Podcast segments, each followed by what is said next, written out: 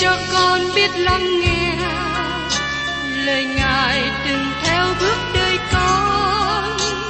Xin cho con biết sẵn sàng chờ đợi và vẫn nghe theo chúa. Xin cho con biết sẵn sàng thực hành lời chúa đã truyền ban. Hân hoan chào mừng quý vị đón nghe chương trình Tìm hiểu Thánh Kinh. Đây là một chương trình học kinh thánh liên tục và hệ thống trong thời gian 5 năm. Chúng ta sẽ lần lượt khảo sát từ sáng thế ký cho đến khải huyền. Mục sư tiến sĩ Mcky là người được Chúa dùng để sáng lập và thực hiện chương trình này. Ông tin rằng lời của Đức Chúa Trời có khả năng đáp ứng mọi nhu cầu cho tất cả mọi người trên thế giới, không phân biệt chủng tộc, văn hóa, trình độ tuổi tác hay phái tính. Ước mong quý vị theo dõi liên tục và giới thiệu cho thân nhân bạn hữu cùng đón nghe. Quý vị và các bạn thân mến, hôm nay chúng ta tìm hiểu tiếp tục đến Thi Thiên 38. Đây là Thi Thiên David làm để tưởng niệm và được xếp loại là Thi Thiên sám hối. Trong Thi Thiên này, David nói lên sự quan tâm về bệnh trạng của ông. David bệnh nặng, cơ thể của ông tiêu hao. Chúng ta không có sự kỹ thuật về bệnh này, như chúng ta đã thấy trước đây. David cảm tạ Đức Chúa Trời về việc ông được chữa lành. Do đó, chúng ta thấy rằng trong đời sống của David đã có một lần ông bị bệnh rất nặng và ông đã cầu nguyện xin Chúa chữa cho ông. Mời các bạn cùng xem trong Thi Thiên đoạn 38 câu 1 đến câu 2. Đức giê va ơi, xin chớ nổi thạnh nộ mà quở trách tôi, cũng đừng nóng giận mà sửa phạt tôi. Vì các mũi tên Chúa gắn mình tôi, và tay Chúa đè nặng trên tôi. Thưa các bạn, David đang ở trong sự phiền muộn lớn vì cớ bệnh hoạn. Ông cầu nguyện xin Đức Chúa Trời đừng bón phạt ông bởi cơn giận của Ngài. David đang ở trong sự sửa phạt của Chúa. Và trong Thi Thiên đoạn 38 câu 3 Bởi cơn giận Chúa, thịt tôi chẳng nơi nào lành. Tại cớ tội lỗi tôi, xương cốt tôi chẳng được an nghỉ. Tại đây David cho biết cơn bệnh của thể xác của David là do hậu quả của tội lỗi.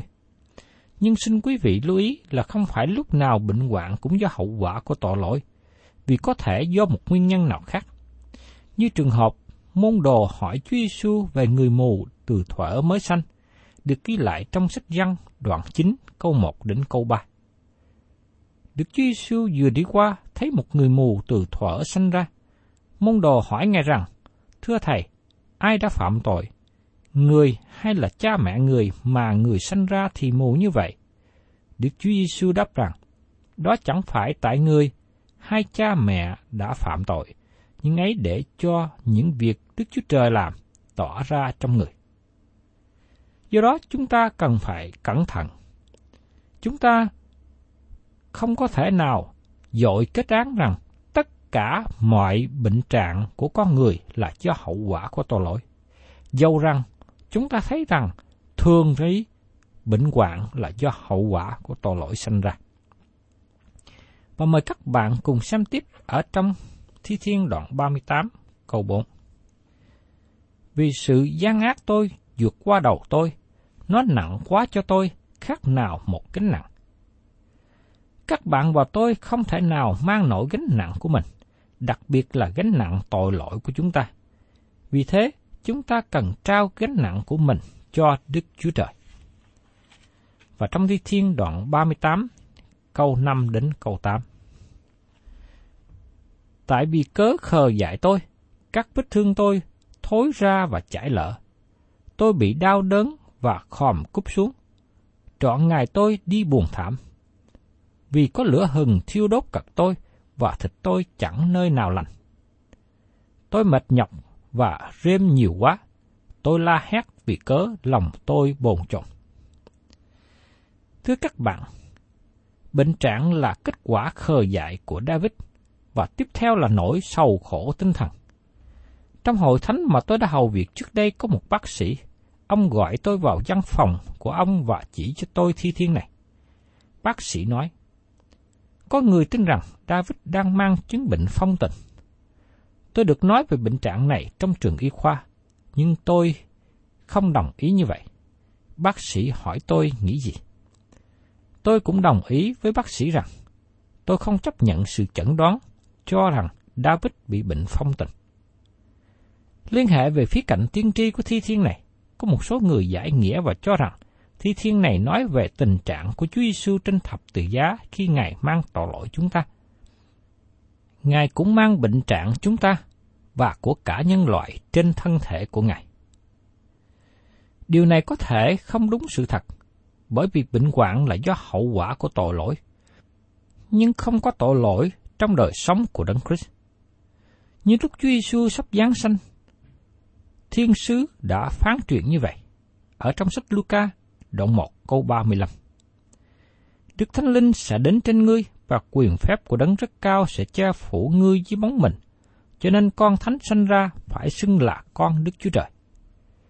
Chúa Giêsu là đấng thánh, Ngài không được sanh ra với bản tánh tội lỗi.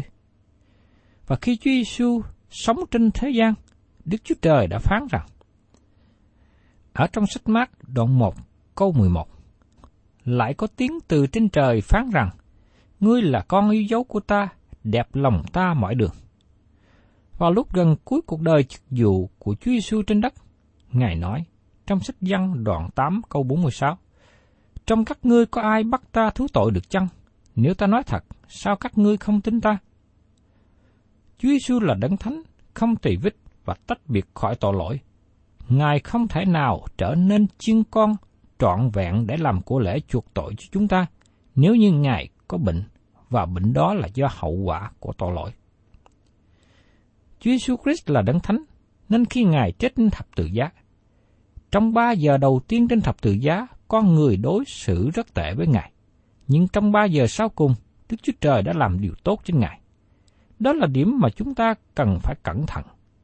Đây là tội lỗi của cả thế gian mà Chúa Giêsu mang trên Ngài. Và khi chúng ta được nói rằng Ngài mang sự đau ốm của chúng ta, đó là sự đau bệnh của tội lỗi. Sứ đồ Führer đã xác chứng điều này ở trong Führer thứ nhất, đoạn 2 câu 24. Ngài gánh tội lỗi chúng ta trong thân thể Ngài trên cái gỗ, hầu cho chúng ta là kẻ đã chết vì tội lỗi được sống lại cho sự công bình. Lại nhân những lần đoàn của Ngài, anh em được lành bệnh. Chúng ta được chữa lành điều gì? Về bệnh hoạn của chúng ta phải không? Không, chúng ta được chữa lành về tội lỗi. Chúa Giêsu mang tội lỗi của chúng ta trên thập tự giá. Ngài giải quyết vấn đề tội lỗi của chúng ta. Chúa Giêsu không có cơ thể bệnh hoạn. Bệnh hoạn là do hậu quả của tội lỗi và không có bệnh hoạn nào trên cơ thể của Chúa Giêsu. Thật là một điều sai trật và phạm thượng khi nói rằng Chúa Giêsu bị bệnh khi Ngài bị treo trên cây thập tự giá. Và trong Thi Thiên đoạn 38, câu 9 đến 15. Chúa ơi, các sự ao ước tôi đều ở trước mặt Chúa, sự rên xiết tôi chẳng giấu Chúa. Lòng tôi hồi hộp, sức tôi mỏng đi, sự sáng mắt tôi cũng thiếu mắt nữa. Các người thương tôi và những bạn tôi đều đứng xa tôi, còn bà con tôi ở cách xa tôi. Những kẻ tìm giết mạng sống tôi, gài bẫy tôi, kẻ tìm hại tôi nói điều dữ và trọn ngài toan sự phỉnh gạt. Nhưng tôi như kẻ điếc, không nghe chi, như người câm, không mở miệng. Tôi đã trở nên như người không nghe, như người chẳng có lời đối nại ở trong miệng mình. Vì Đức Rưu Va ôi, tôi để lòng trong cậy nơi Ngài. Hỡi Chúa là Đức Chúa Trời tôi, Chúa sẽ đáp lại. Khi David bệnh hoạn, những người thân và bạn hữu của ông cũng lánh xa ông, làm cho ông đau đớn thêm. Khi ấy, David đem vấn đề của mình trình lên cho Chúa vì ông nương cậy vào Ngài. Vì Đức Chúa Trời đã an ủi David.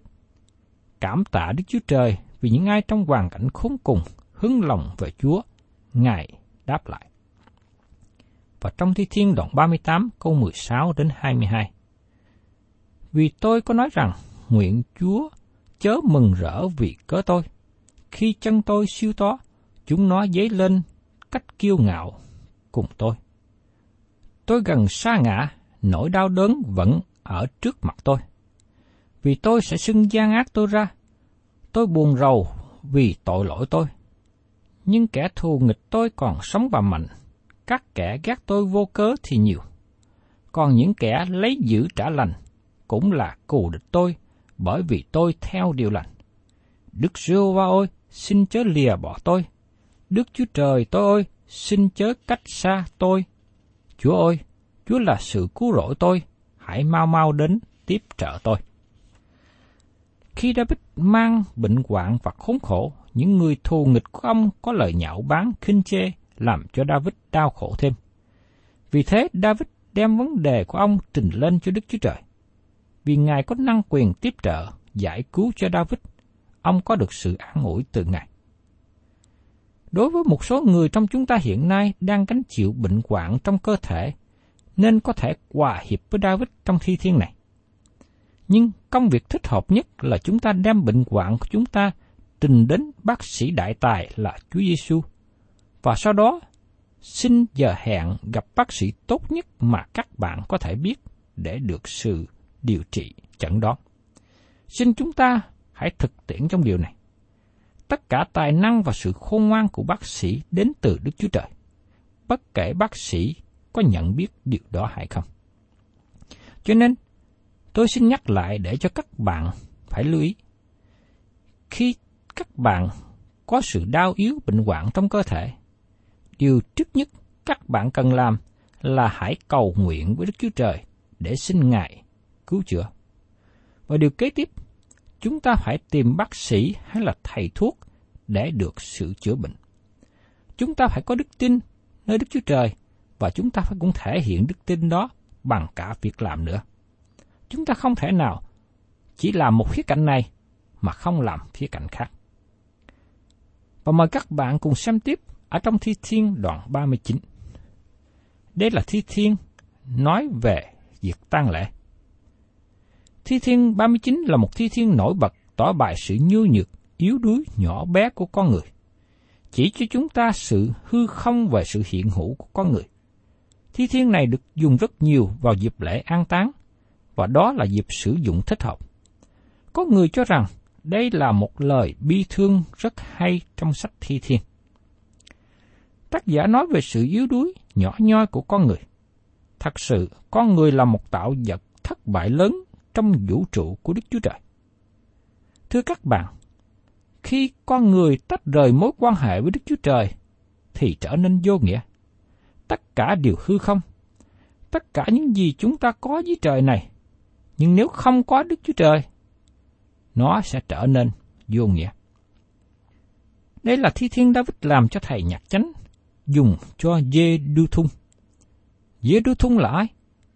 Có thể đây là người phổ nhạc thi thiên này.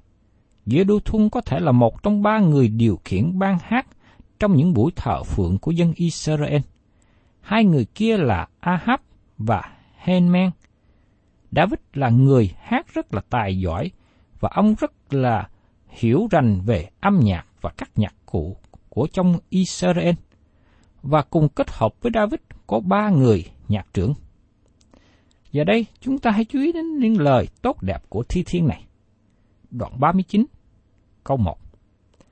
Tôi nói rằng, tôi sẽ giữ các đường lối tôi, để tôi không dùng lưỡi mình mà phạm tội. Đang khi kẻ ác ở trước mặt tôi, tôi sẽ lấy khốp giữ miệng tôi lại. Thi thiên này liên hệ đến việc David không chịu nói với người của thế gian. Đang khi kẻ ác ở trước mặt tôi, tôi sẽ lấy khốp giữ miệng tôi lại. Và trong Thi Thiên đoạn 39, câu 2 đến câu 3. Tôi câm, không lời nói, đến nỗi lời lành cũng không ra khỏi miệng, còn nỗi đau ớn tôi bị chọc lên.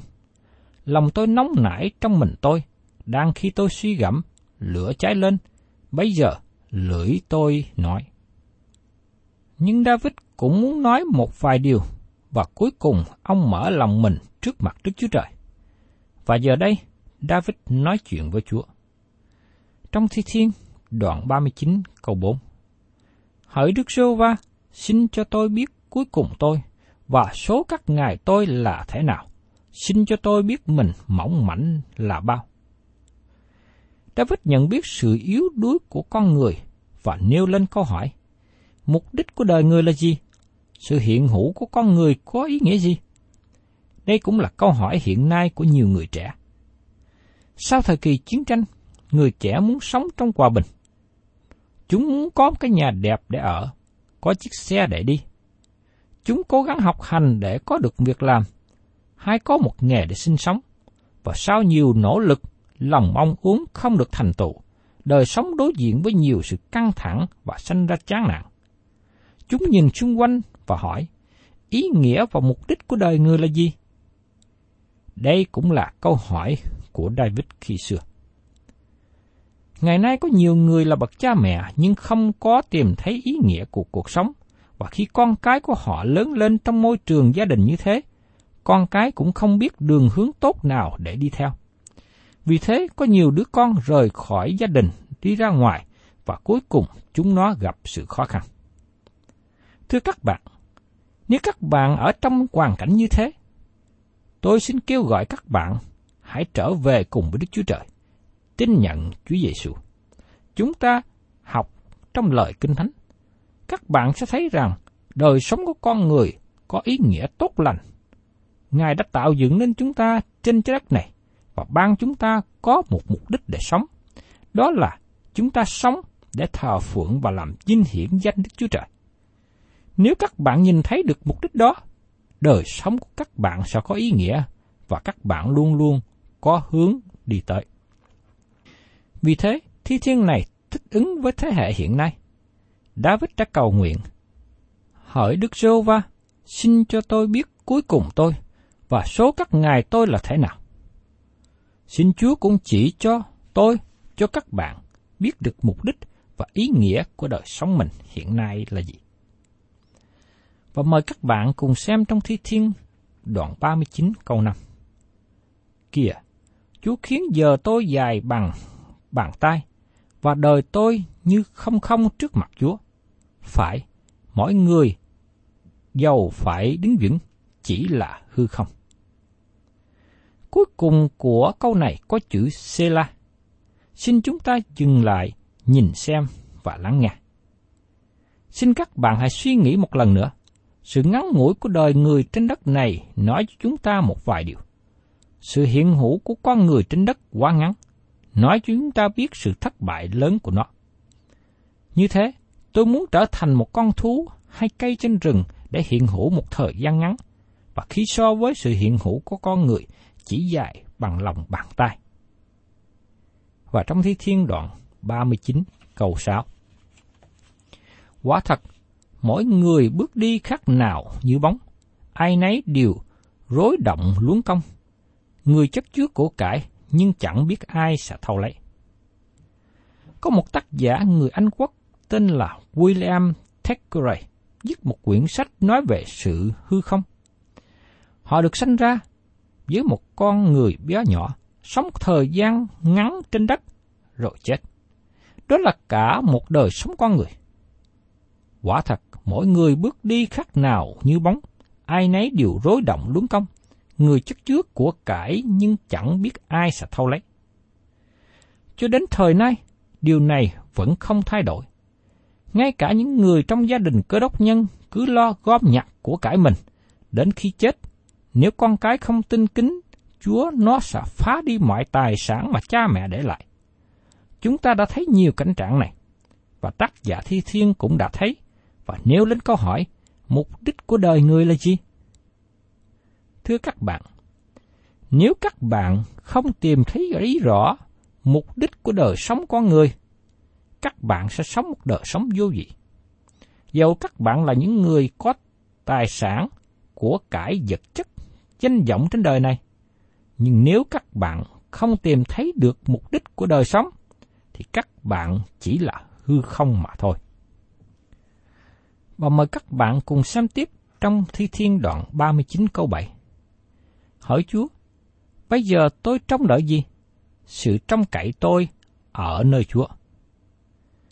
David hướng về Đức Chúa Trời và sự hy vọng của ông ở trong Ngài. Các bạn thân mến, nếu các bạn không hướng về Đức Chúa Trời, các bạn sẽ không tìm được ý nghĩa của cuộc sống. Và trong Thi Thiên đoạn 39 câu 8 đến câu 9. Hãy giải cứu tôi khỏi các sự vi phạm tôi, chớ làm tôi nên sự nhốt nhơ của kẻ ngu dại. Tôi câm, chẳng mở miệng ra, bởi vì Chúa đã làm sự ấy. David muốn trở nên một thí dụ tốt.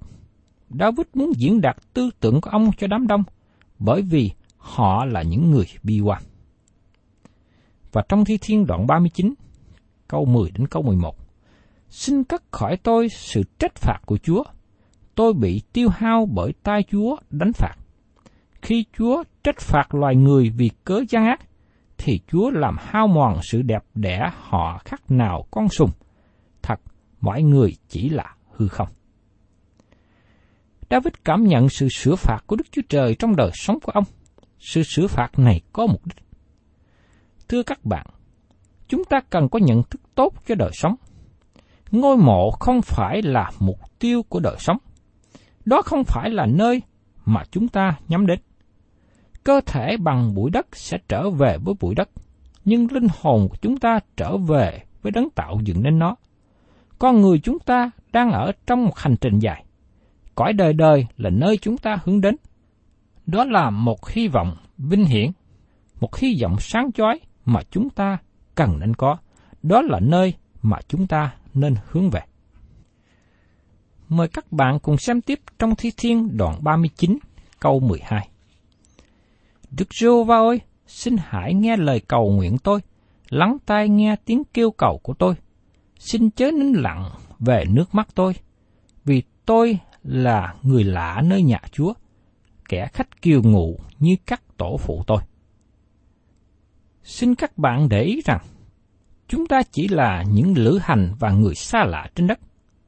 Nhưng chúng ta thường không có nghĩ theo phương cách đó. Chúng ta muốn xây căn nhà bằng gạch tốt vào một vị trí nào đó trên đất và nghĩ rằng đó là nơi vĩnh viễn. Chúng ta muốn quấn mình vào một cái mền của sự an toàn giả tạo. Tôi xin thưa với các bạn, điều tốt nhất chúng ta nhận biết mình chỉ là lữ hành trên đất và xa lạ trên đất. Đó là phương cách chúng ta nên sống trên đời sống này. Chúng ta đang ở trên hành trình và chúng ta chờ đợi một thành có nền vững chắc mà Đức Chúa Trời đã xây cất và sáng lập. Đó là nơi mà chúng ta cần nên hướng đến. Đó là hy vọng ngày nay. Tác giả của Thi Thiên nói rằng, hy vọng của tôi ở trong Đức Chúa Trời. Tôi xin hỏi lại một điều này để cho các bạn suy nghĩ. Hy vọng của các bạn ngày nay ở đâu? Nếu hy vọng của các bạn ngày nay đặt trên thế gian này, đặt trên vật chất, đặt trên tiền bạc, đặt trên địa vị của đời này, tôi lấy làm uổng công cho các bạn, lấy làm buồn cho các bạn, vì một ngày nào đó các bạn sẽ thất vọng khi những sự này qua đi. Tôi mong ước rằng các bạn hãy đặt hy vọng của mình vào nơi Đức Chúa Trời. Đó là một hy vọng tốt lành cho cuộc sống của con người trên đất này. Và trong sách Thi Thiên đoạn 39 câu 13 kết thúc như sau. Chúa ơi, xin hãy dung thứ tôi, để tôi hồi sức lại trước khi tôi đi mất không còn nữa. Điều này ban cho tôi có được năng lực trong đời sống. Và nó cũng là năng lực cho quý ông, quý bà để suy nghĩ về cõi đời đời. Điều này ban cho tôi có được năng lực trong đời sống, và nó cũng là năng lực cho quý ông, quý bà để suy nghĩ về cõi đời đời. Điều này cũng giúp tôi có được năng lực để sống một đời sống không làm người khác xa cách Đức Chúa Trời, nhưng đem họ về gần với Ngài. Chúng ta nghe nhiều lời làm chứng cá nhân, nhưng lời làm chứng của đời sống các bạn là gì? Người ta đang quay trở về với Đức Chúa Trời bởi đời sống của các bạn, hay là họ đang đi xa cách Đức Chúa Trời? Tôi mong ước rằng các bạn có một đời sống nêu gương tốt, một đời sống có ý nghĩa, có mục đích, có hy vọng vào tương lai, để rồi các bạn kêu gọi và dẫn dắt nhiều người khác trở về cùng Đức Chúa Trời. Tôi tin rằng đời sống của chúng ta sẽ làm một trong hai điều này. Và tôi cầu xin Chúa cho tôi có một đời sống để kéo người khác trở về cùng với Đức Chúa Trời. Và tôi mong ước rằng các bạn cũng làm như thế. Thân chào tạm biệt quý thính giả và xin hẹn tái ngộ cùng quý thính giả trong chương trình tìm hiểu Thánh Kinh kỳ sau.